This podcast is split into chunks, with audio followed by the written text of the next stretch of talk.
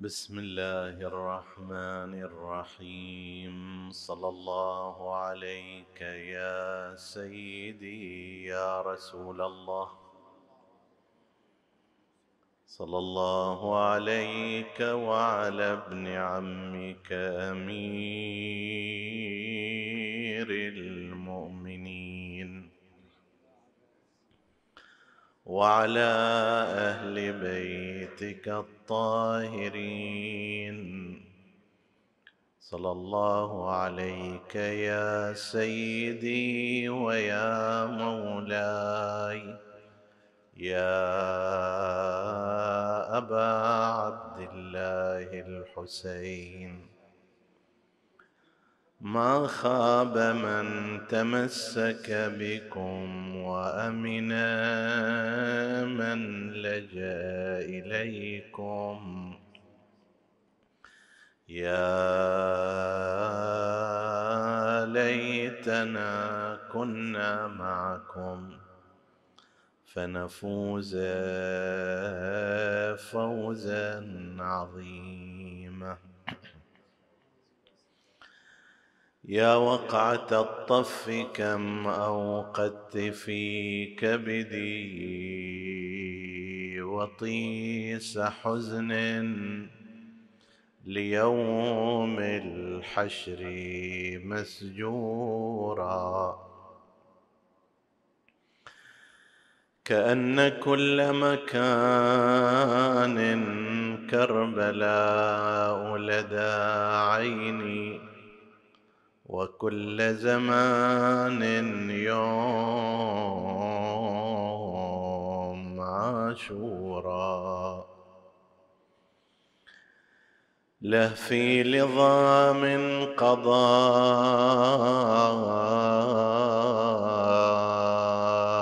جنب الفرات ظمن عطشان يروي يرنو لعذب الماء مقرورا.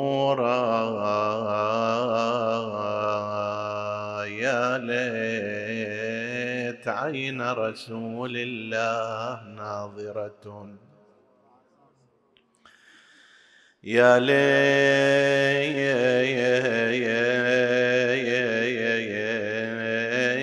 عين رسول الله ناظرة.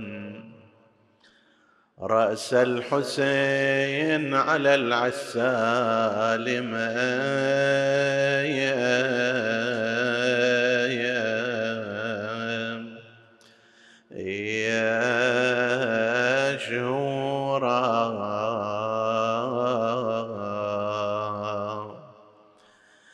وجسمه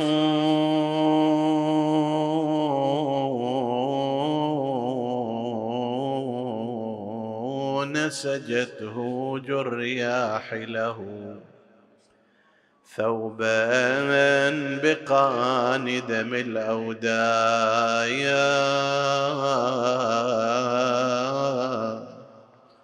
يا مزرورا.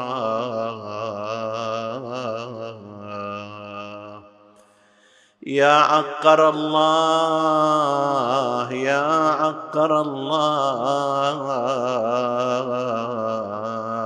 تلك الخيل إذ جعلت أعضاءه لعواديها مضايا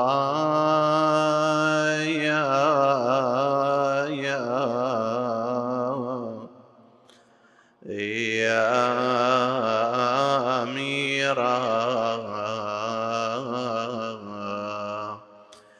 لم يكفها مثل ذاك القتل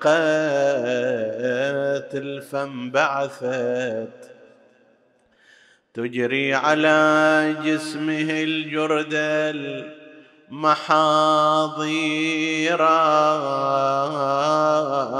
إن يبق ملقا بلا دفن فإن له قبرين بأحشاء من والاهما يا يا يا يا حفورا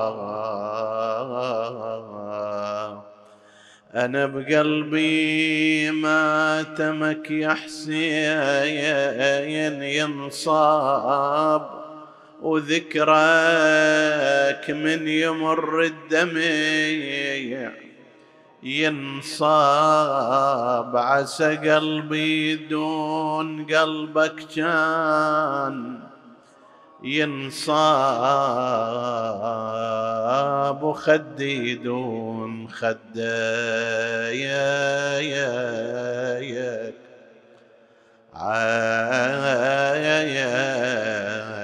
الوطي. لكنما الأمر لله؟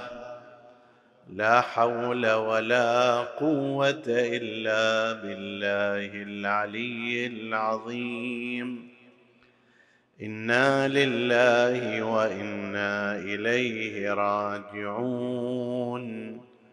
وسيعلم الذين ظلموا أي ينقلبون والعاقبة للمتقين.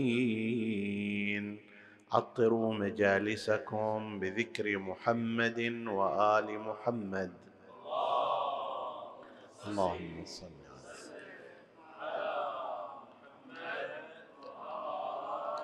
اللهم صل على محمد.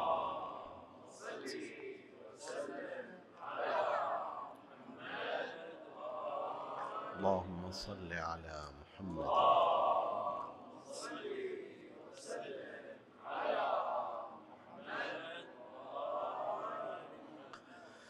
حديثنا بإذن الله تعالى يتناول شيئا من حياة وشعر شاعر أهل البيت. عليهم السلام. الملا عطية بن علي الجمري البحراني. رضوان الله تعالى عليه المتوفى وأربعمائة وواحد للهجرة.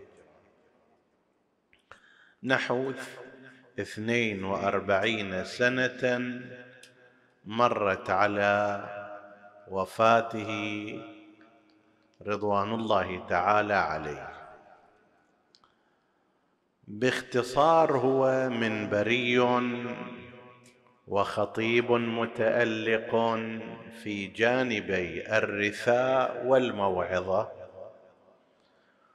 وهو شاعر مجيد باللغتين الفصحى والدارجه الشعبية ولكن شهرته في الثانية يشهد لذلك دواوين شعره التي طبعت في ستة أجزاء.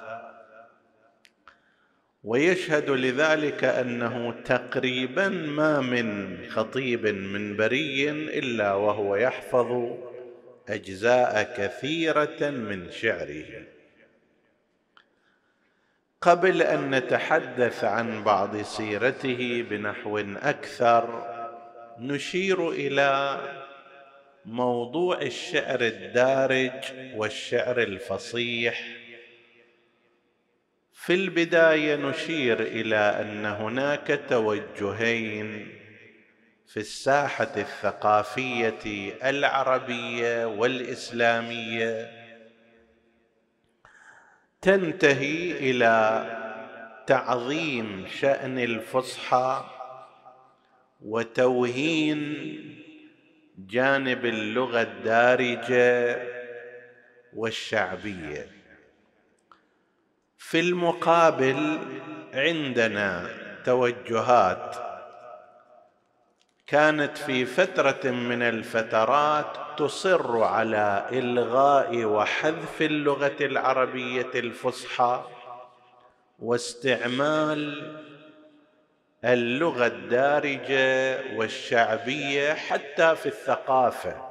في لبنان مثلا في مصر كان هناك مفكرون عرب يتحدثون عن أنه المفروض أن تكتب الكتب باللهجة الشعبية الدارجة مثلا اللبناني يكتب كتابه بلهجته الشعبية والسوري كذلك والمصري كذلك والخليجي كذلك وبالتالي كل شعب من الشعوب العربية ينبغي أن يكتبوا ثقافتهم وعلومهم وينشروا كتبهم باللغة الدارجة. هذه الدعوة نحن نعتقد أنها دعوة غير بريئة وغير سليمة نظرا لأنها تنتهي إلى إضعاف اللغة العربية الفصحى التي حافظ عليها القرآن وحفظها القرآن. يعني القرآن الكريم كان له أكبر الفضل في الحفاظ على اللغة العربية الفصحى وإلا ربما لو لم يكن القرآن الكريم بهذه اللغة لتاثرت بعوامل الزمن والتغيرات. ومن الملاحظ أن قسما من الذين رفعوا راية اللغة الدارجة والشعبية واستبدال اللغة العربية الفصحى بالشعبية نريد اللغة الفصحى خلاص. أقول لك وتقول لي وما أدري هذه التعابير ما نريدها وإنما كل مجتمع يتحدث بلغ بلهجة معينة هي اللهجة الشعبية. هاي خل تصير لغة الثقافة. بدل ما هي لهجة تصير لغة بدل ما هي لهجة التخاطب في السوق وبين الناس خليها تصير هي اللغة التي يكتب بها العلم والمعرفة والكتب. هذا الكلام نعتقد أنه نعتقد أنه غير سليم ولا يبعد أن غير المسلمين ممن يخططون لفصل الناس عن القرآن الكريم لهم يد في هذا الأمر. ولذلك تجد أن أبرز الدعاة إلى استعمال اللهجة الشعبية في كل شيء وإلغاء موضوع اللغة العربية. هؤلاء أغلبهم غير مسلمين. فهذه الدعوة أن واحد يزيح اللغة العربية بشكل كامل كلغة علم كلغة معرفة كلغة دين كلغة أحاديث كلغة تفسير ويستبدل بها اللهجة الشعبية والمحكية والدارجة. هذه فكرة خاطئة تماما. نعم. الجهة الأخرى الطبيعية والصحيحة أن اللغة العربية تبقى في موقعها العلمي في موقعها الديني في كونها وعاء يحتضن الثقافة الإسلامية وآيات القرآن الكريم وأحاديث رسول الله محمد.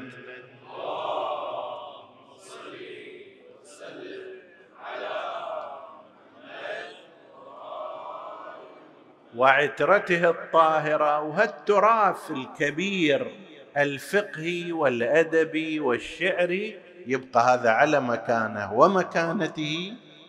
لكن حيث أن اللهجة الدارجة تستطيع الوصول إلى مساحة أوسع من الناس من دون حواجز فإنه من المناسب أن يتم الاستفادة منها في المعارف الدينية في الثقافة الإسلامية في إبقاء حالة الولاء لشخصيات الإسلام. هذا خلي تكون موجودة. إحنا نلاحظ مثلا في الخطاب المنبري لو أن الخطيب كان كل كلامه بلغة عربية فصيحة فخمة ربما قسم من الحاضرين لا يستطيع المتابعة مع ذلك. لا يجد القرب بينه وبين هذه الكلمات لا سيما إذا كانت كلمات بليغة وعالية المستوى بخلاف ما إذا كان يتكلم بلغة وبلهجة أقرب إلى لهجته الدارجة. آنئذ لا يشعر بالبعد عنه وهذا في موضوع الشعر جدا واضح. أنت عندما تجيب شعر سيد حيدر الحلي رحمه الله وهو من أعلى أشكال الشعر ومن عيون القصائد قصائد فخمة رائعة جميلة لكن كم بالمية من الناس من يستطيع أن يتابعها؟ لا تجد قصيدة مئة في المئة يستطيع الحاضرون متابعة معانيها وكلماتها وما شابه ذلك. أذكر ذات مرة أنه مع بعض الأدباء جلسنا فكنا نتحدث في هذا البيت في قصيدة السيد حيدر الحلي رضوان الله تعالى عليه تحلي الدمى منهم ورانها. شنو معناها هذه؟ فاختلفت الآراء مع أن الحاضرين كانوا أدباء. تحلي هل هي بمعنى الحلية أو بمعنى الحلاوة؟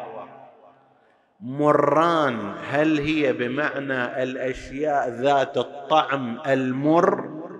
أو لا هي هذا الخلفية مالت السهم. السهم هكذا بعدين يكون بهذه الطريقة.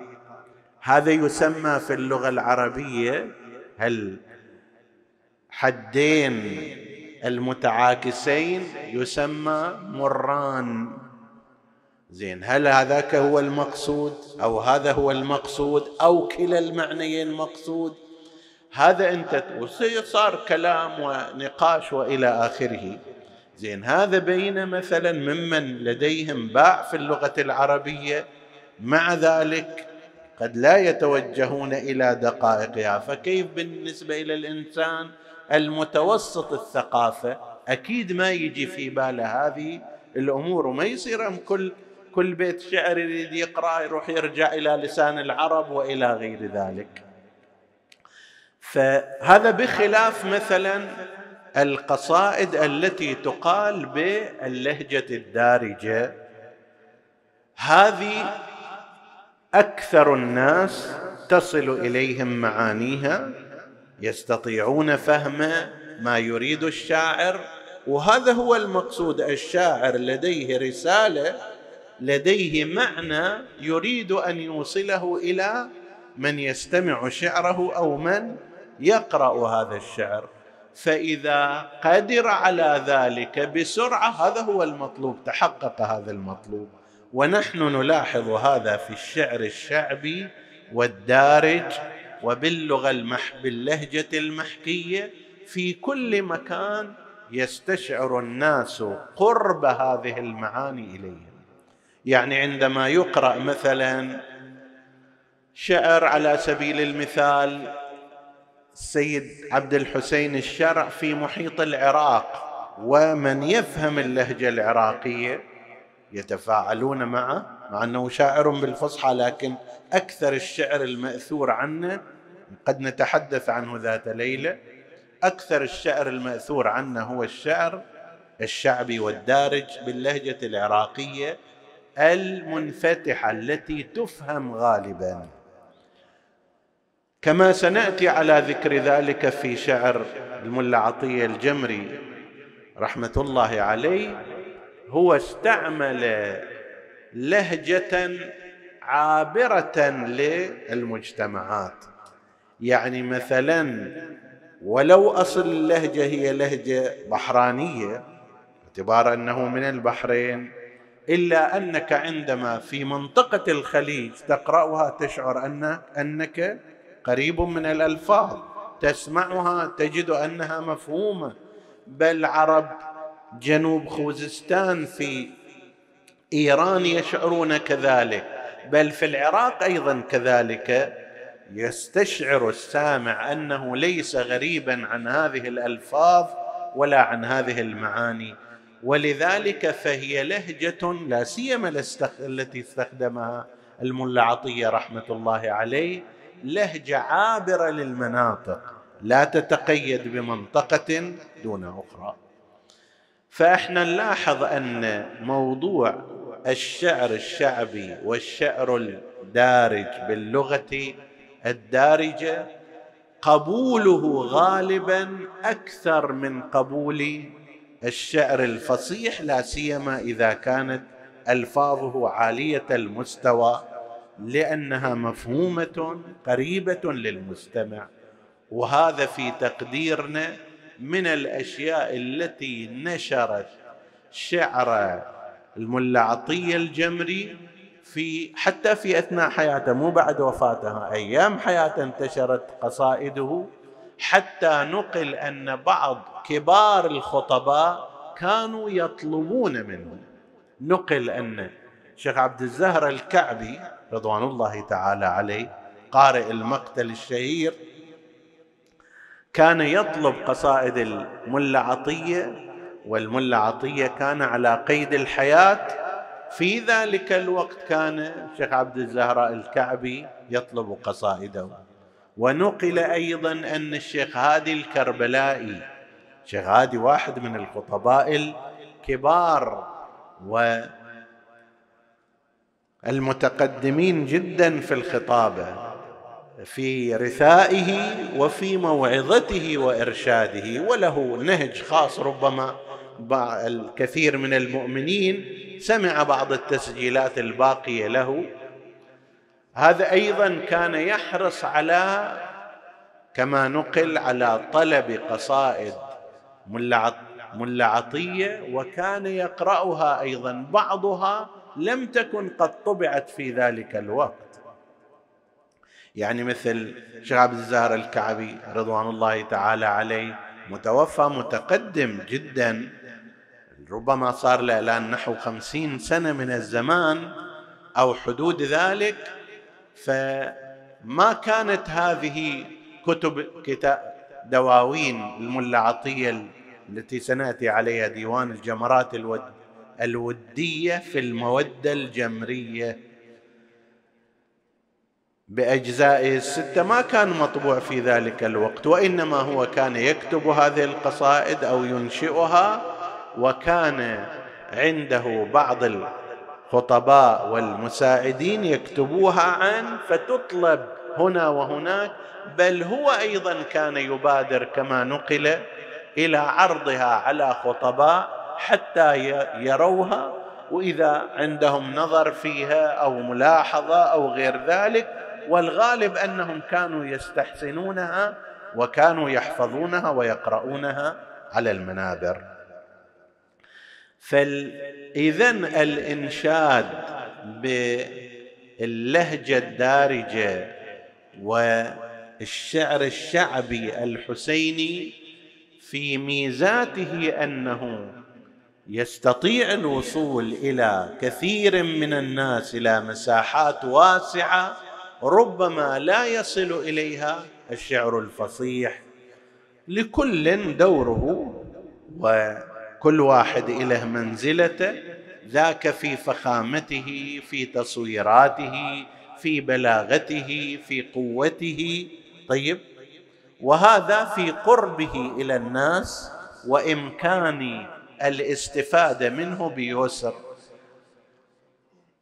كون القصيدة شعبية أو كونها باللغة الدارجة لا يعني أنها ضعيفة. ليش؟ لأن الشعر كما ذكرنا في وقت سابق ليش يسمى الشعر شعر؟ لماذا؟ لأنه كأن الشاعر يلتفت إلى صورة يشعر بها ربما غيره لا يلتفت إليها فيأخذ هذه الصورة ويحولها إلى ألفاظ.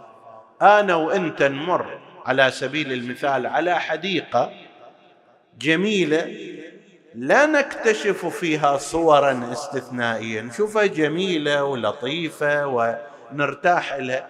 بس شاعر يجي ويكتشف بعض الصور في ذلك فيقدمها لنا عجيب شلون هذا قدر يطلع هذا هذه الصورة؟ شلون قدر يطلع هذه الفكرة؟ كيف ربط بين صورة الحديقة مثلا وصورة أخرى؟ وإلا مثلا الشعر أن يكون مجرد تكرار كلمات أو تغيير ألفاظ هذا ليس الشعر المطلوب. عود هذه قضية أن يكتشف الشاعر بعض الصور ويلقيها وينشئ فيها شعرا بلهجة شعبية تارة وبلغة فصحى أخرى. هذا من الممكن أن يصنعه ولذلك تجد كما قلنا ملا عطية رحمة الله عليه كان ينظم باللغة الفصحى وإن كان قليلا شعرا جيدا وقويا وكان أيضا وهو الأكثر ينشئ وينشد شعرا باللغة الدارجة أو باللهجة كما يقال. وسنعرض فيما بعد بعض هذه الصور. لا نستطيع بالطبع أن يعني نستعرض كل ما كتبه ستة أجزاء رحمة الله عليه كتب ستة أجزاء بأشكال مختلفة. منها بصورة الأبوذية سوف نأتي على شرح هذا المعنى فيما بعد. منها بصورة الموشح منها بصورة بحور الشعر العادية وغالبا ما كان البحر الطويل. طيب وأمثال ذلك لكن كلها جعلها بكلمات قريبة إلى الناس وهي بلهجتهم غالبا. هذا كمقدمة في موضوع الشعر عندما يكون باللغة الفصحى أو باللهجة المحكية والدارجة الشعبية. لا يتأثر الشعر الجيد والقوي لا يتأثر بالضرورة بأن تكون عباراته بلهجة شعبية. إذا صوره صور قوية إذا أفكاره أفكار كبيرة والتعبير عنها بلهجة وبكلمات مفهومة لعامة الناس لا يضرها وسنأتي على ذكر بعض ذلك في أثناء الحديث. المرحوم الملا عطيه لعل من المؤثرات المهمه في قوة شعره واحد وفي تأثيره في الناس وقبوله أنه حفظ القرآن الكريم مبكرا. قراءة القرآن أيها الأحباب أيها الإخوة أيها المؤمنون قراءة القرآن يوميا. لازم تكون برنامج كل إنسان مسلم ولو صفحة واحدة. لا تترك قراءة القرآن بشكل يومي ولو صفحة واحدة تقرا سأقول لماذا؟ لعلك تقول أنا مثلا ما أعرف أقرأ. استمع استمع. ولو صفحة واحدة تسجيل للقرآن الكريم.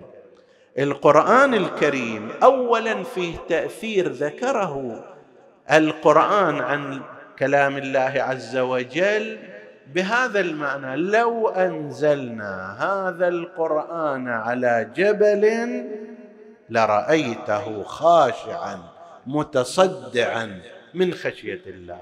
يعني لو خلينا قناة بحيث الجبل هذا الصخري ملايين الأطنان من الصخور في الجبل.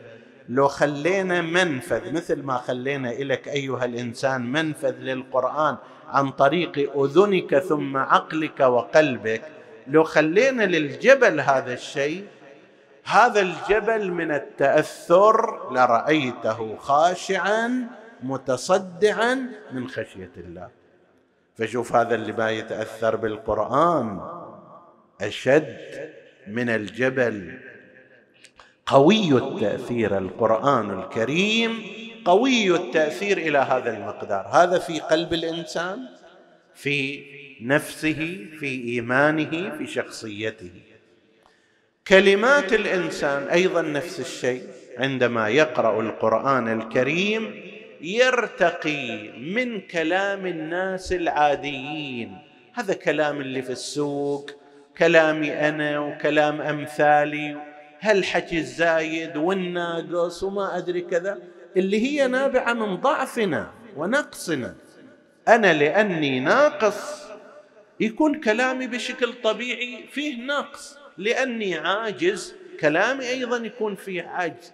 أما إذا كان الكلام كلام الله عز وجل وهو الكمال بلا حدود. والقوة بلا نهاية والعظمة بلا غاية نفس الشيء الكلام الذي ينبعث من الله عز وجل يحمل هذه الصفات. فإذا أنا قريته سوف يكون مؤثرا جدا في ارتقاء علمي وفهمي وكلماتي و... فأنا أنصح نفسي اولا قبل غيري بهذا الجانب. فقراءة القرآن أيها الأحباب أيها الإخوة أيها الأكارم ضروري جدا. اللي ما عنده هذا أنا ما أعتقد واحد ما عنده هذا الجميع إن شاء الله من الحاضرين يصنعون هكذا ولكن للتأكيد إذا كان أحد لا سمح الله ولا قدر لا يقرأ القرآن بشكل يومي من يوم غد صباحا ليبدأ أول يوم أول يومه أو آخر يومه ولو صفحة واحدة من القرآن الكريم. هذا مؤثر جدا. ملا عطية أول أيامه كما ذكروا راح يتعلم عند كتاب من الكتاتيب وكأن ذاك المعلم كان مشغولا لأنه ذول كان في نفس الوقت معلم ونساج. فالغالب كان ينشغل بنسجه ويغفل طلابه للقرآن فخلصت مدة من الزمان وما زاد إلا ضعفا كما يقولون وحصل إلى يعني ضرب زين من والده لأنه مثلا بعد كل هالمدة هذه ولم يتعلم شيء فانتقل فيما بعد إلى امرأة معلمة وكان صغير السن من آل المسباح يقال لها المسباحية فختم القرآن وحفظه في ستة أشهر حفظا. لا ريب أن هذا آثاره النفسية آثاره الإيمانية آثاره اللغوية أثرت على الملا عطية في شاعريته. طبعا هو ينقل عنه أيضا أنه حظي ببركات أهل البيت عليهم السلام ونفحاتهم وأنه فيما ينقل عن في بعض الرؤى رأى كأن الإمام الحسين عليه السلام وكان ملا عطية يدأب على أن ينشئ شعر فما كان يخرج منه شعر جيد إلى أن فيما نقل أعطاه الإمام الحسين عليه السلام سلاحا بيده وأفاق من ذلك فوجد أن لديه قدرة كبيرة على النظم واستمر في ذلك إلى آخر حياته.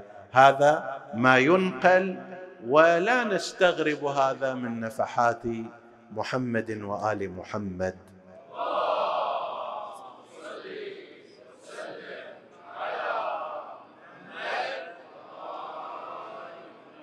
استمر في هذا المشوار البحرين كان أوضاعها أوضاع مضطربة في ذلك الوقت وكانت تتعرض إلى غزوات وحروب وغارات وسلب ونهب فهاجر به أبوه مع بعض إخوته إلى المحمرة جنوب إيران وهناك بدأ مشواره الخطابي يقرأ هنا ويقرأ هناك.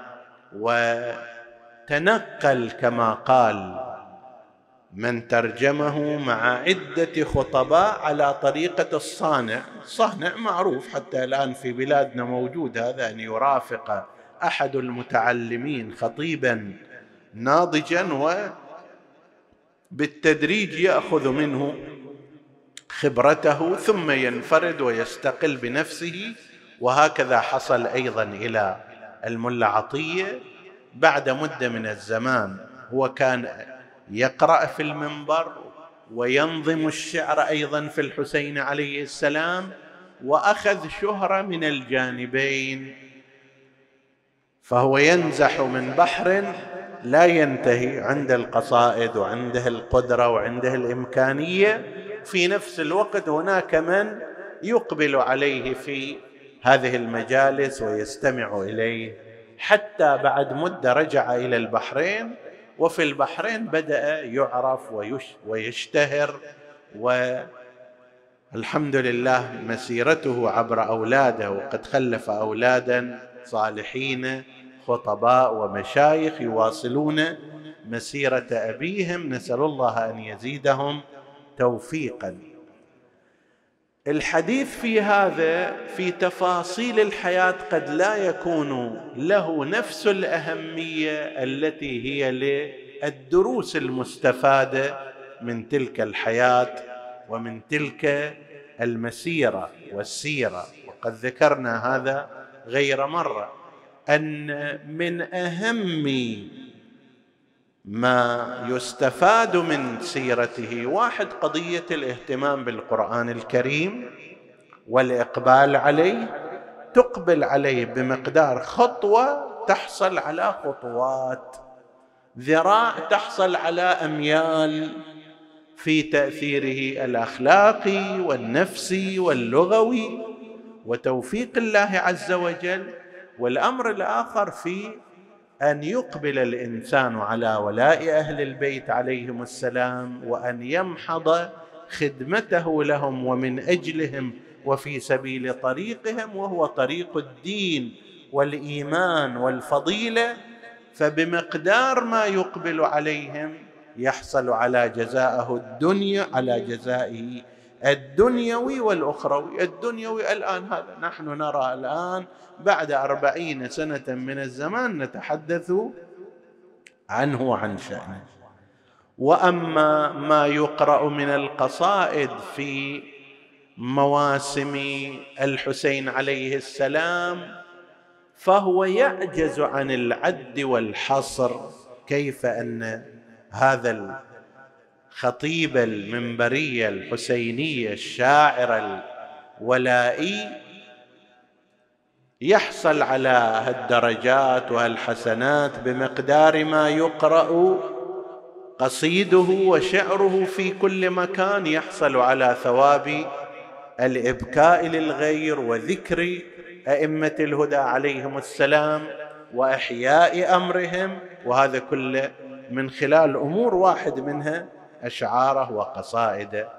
لو أردنا أن نمثل ببعض الأمثلة التي كان التي توجد في كلمات وقصائد الملا عطيه حتى يتبين أن موضوع أن تكون اللهجة شعبية ما إله ربط في أن يكون الصورة صورة غير قوية.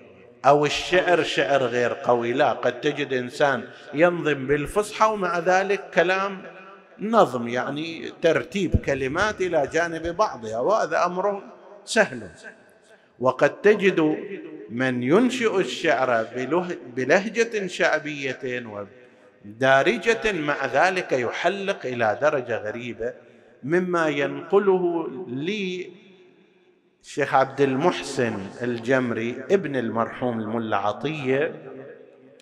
والشيخ عبد المحسن خطيب لامع ونافع في بلده وغير بلده. يقول أنه اجتمع ذات مرة مع الحجة آية الله الشيخ حسين العمران أحد علماء قطيف المشهورين. بعد المعرفة لا يعرف كما يقولون فينقل عنه يقول والدك التفت إلى شيء لم يلتفت إليه سائر الشعراء في الفصحى وهو أنه صور صور ظهر الجواد على أنه محل عبادة وهذه لفتة عرفانية لم نرها في سائر الشعراء في إشارة إلى قصيدته المعروفة التي يبدأها رحمة الله عليه بالحديث عن الحسين عليه السلام وشجاعته صول أبو سكنه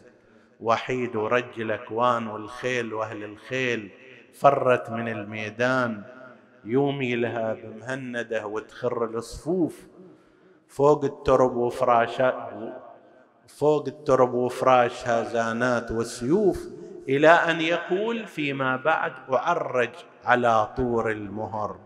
لله يناجيه يا ربنا للشرع والناموس قربان. كأنما شلون نبي الله موسى اتخذ من طور سيناء محلا للعروج إلى الله عز وجل ومناجاته الحسين عليه السلام اتخذ من ظهر جواده طورا للمناجات. وعرج على طور المهر لله يناديه يا ربنا للشرع والناموس قربان دين الهدى لازم أجاهد في علاجه والداركه واعدل بكل صورة أعوجاجه يا رب أنا مالي بعد في العمر حاجة. واترك الجاهلي واترك الناس جاهلية وتعبد أوثان. جاه النداء يا حسين أنا ربك وناديك عن هالشهادة. بالحشر ملزوم جازيك. يوم القيامة تلتقط هبهب أعاديك. واللي يواليكم يفوز بحور وجنان. هذه الصورة بالفعل نحن ما رأيناها في شعر الفصحى المقدار اللي يقرأ يعني لعل هناك بعض الشعراء أشار إليها لم يصل إلى الوسط العام لم تقرأ لم تعرف لكن هذا في وقت مبكر كان يعني هذه الصورة العرفانية الروحانية القوية. طيب اللي فيها معنى أيضا أنه أنا يا رب أريد أصير شهيد في سبيلك. أنا روحي فداء لهذا الدين وكأنما يعقد حوار بينه وبين خالقه. هذه صورة استثنائية قليل أن يلتفت إليها الناس مع أنه هي باللهجة الدارجة باللهجة المحكية. ولكن مع ذلك هذا لا يؤثر على تلك الفخامة لهذه الصورة. ولهذا الربط بينه أو مثلا فيما ذكره في قضية الزهراء عليها السلام هالمقارنه هذه بين حالتين؟ يقول له تلحظ بعينك ثبير تزلزل وذاب وقبال عينك يعصروني بصاير الباب.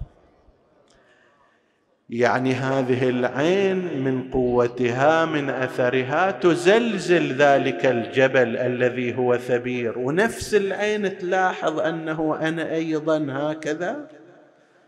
لو تلحظ بعينك ثبير الزلزل وذاب وقبال عينك يعصروني. بصاير الباب متعجب العالم من أفعالك يا كرار. إي والله لليوم. الأسئلة كيف علي بن أبي طالب قالع باب خيبر يهجم على داره وتضرب زوجته بنت رسول الله وهو قاعد هكذا؟ متعجب العالم من أفعالك يا كرار. بالدار جالس والعدو يهجم على الدار ومدامعك تجري وبيدك سيف. الأفقار وأنا انتخب فضه وجنيني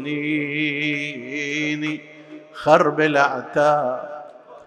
وهكذا يستمر في هالشكل هالمقارنة. أنت عينك هكذا وأيضا هذه العين تنظر إلى ما يجري عليه. وأما ما نقل عن قصيدته التي نقل فيها شأن كبير. بعضهم يقول رأى في المنام رؤيا. إحنا لما نقول رأى في المنام رؤيا نعلم أنه لا يصح الاستدلال على العقائد وعلى الأحكام بالرؤى والأحلام. لكن مثل هذه الأمور الوعظية والإرشادية والأخلاقية لا محذور فيها خصوصا وأنها على وفق القواعد وليست خارجة. من القواعد قصيدته التي تحكي حال العقيلة زينب عليه السلام بعد مصرع الحسين سلام الله عليه. أنا ودي أوصل مصرعك.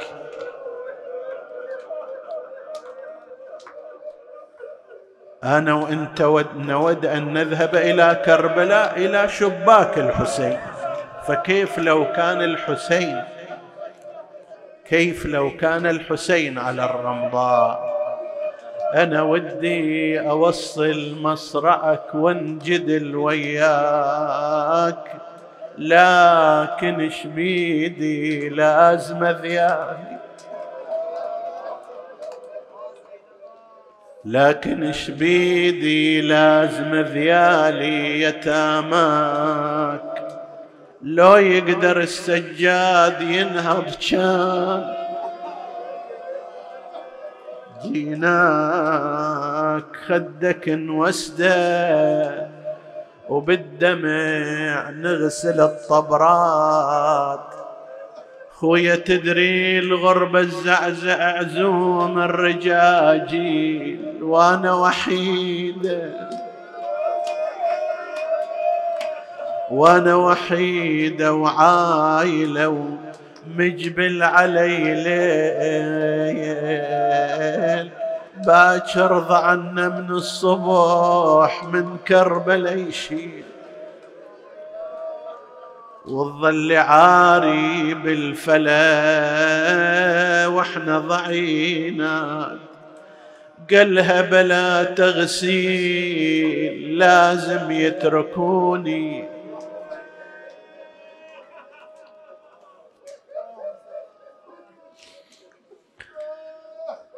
هذا من هالصوب إذا تشوف تألق هذا الشاعر رضوان الله تعالى عليه في توصيف هذه الصور المحزنة والمشجية والكئيبة وكأنه ينفذ إلى كل قضية من القضايا ويفصلها وكأنه شاهد عليها وحاضر فيها. سبحان الله القدرة هذه على تفصيل التوصيف والنفوذ إلى كل الملاحظات والدقائق ويسوقه إليك بعبارات شجية سهلة بسيطة تنفذ إلى قلبك من دون استئذان. لما يجي إلى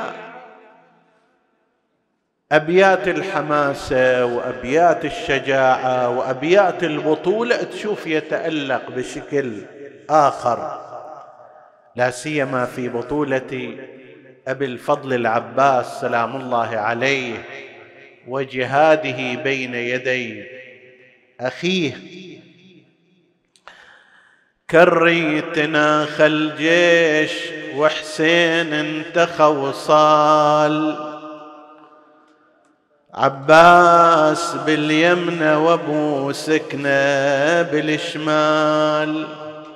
صبوا على العسكر من البردين زلزال والكل نخا خية ورفيف العلم نيشان شوصف من فعايلهم هالاثنين؟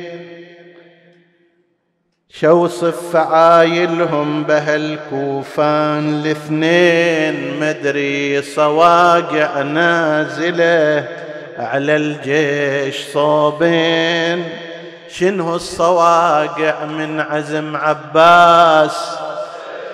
وحسين عافت ملازمها وخلت حومة الميدان.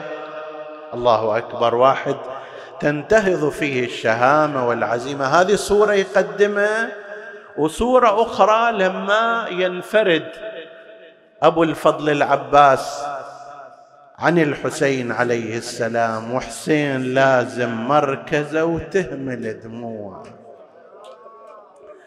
يشوف نسف جيش العدا واخلى جموعه طلعت مريبة وتنتظر زين رجوعه تقول العضيد أبطع عساه يعود. قالها يا زينب للنهار حول بجوده واخلى ملازمها عسى تسلم. زنودة دخلي الخيمة واطلبي من الله. يعود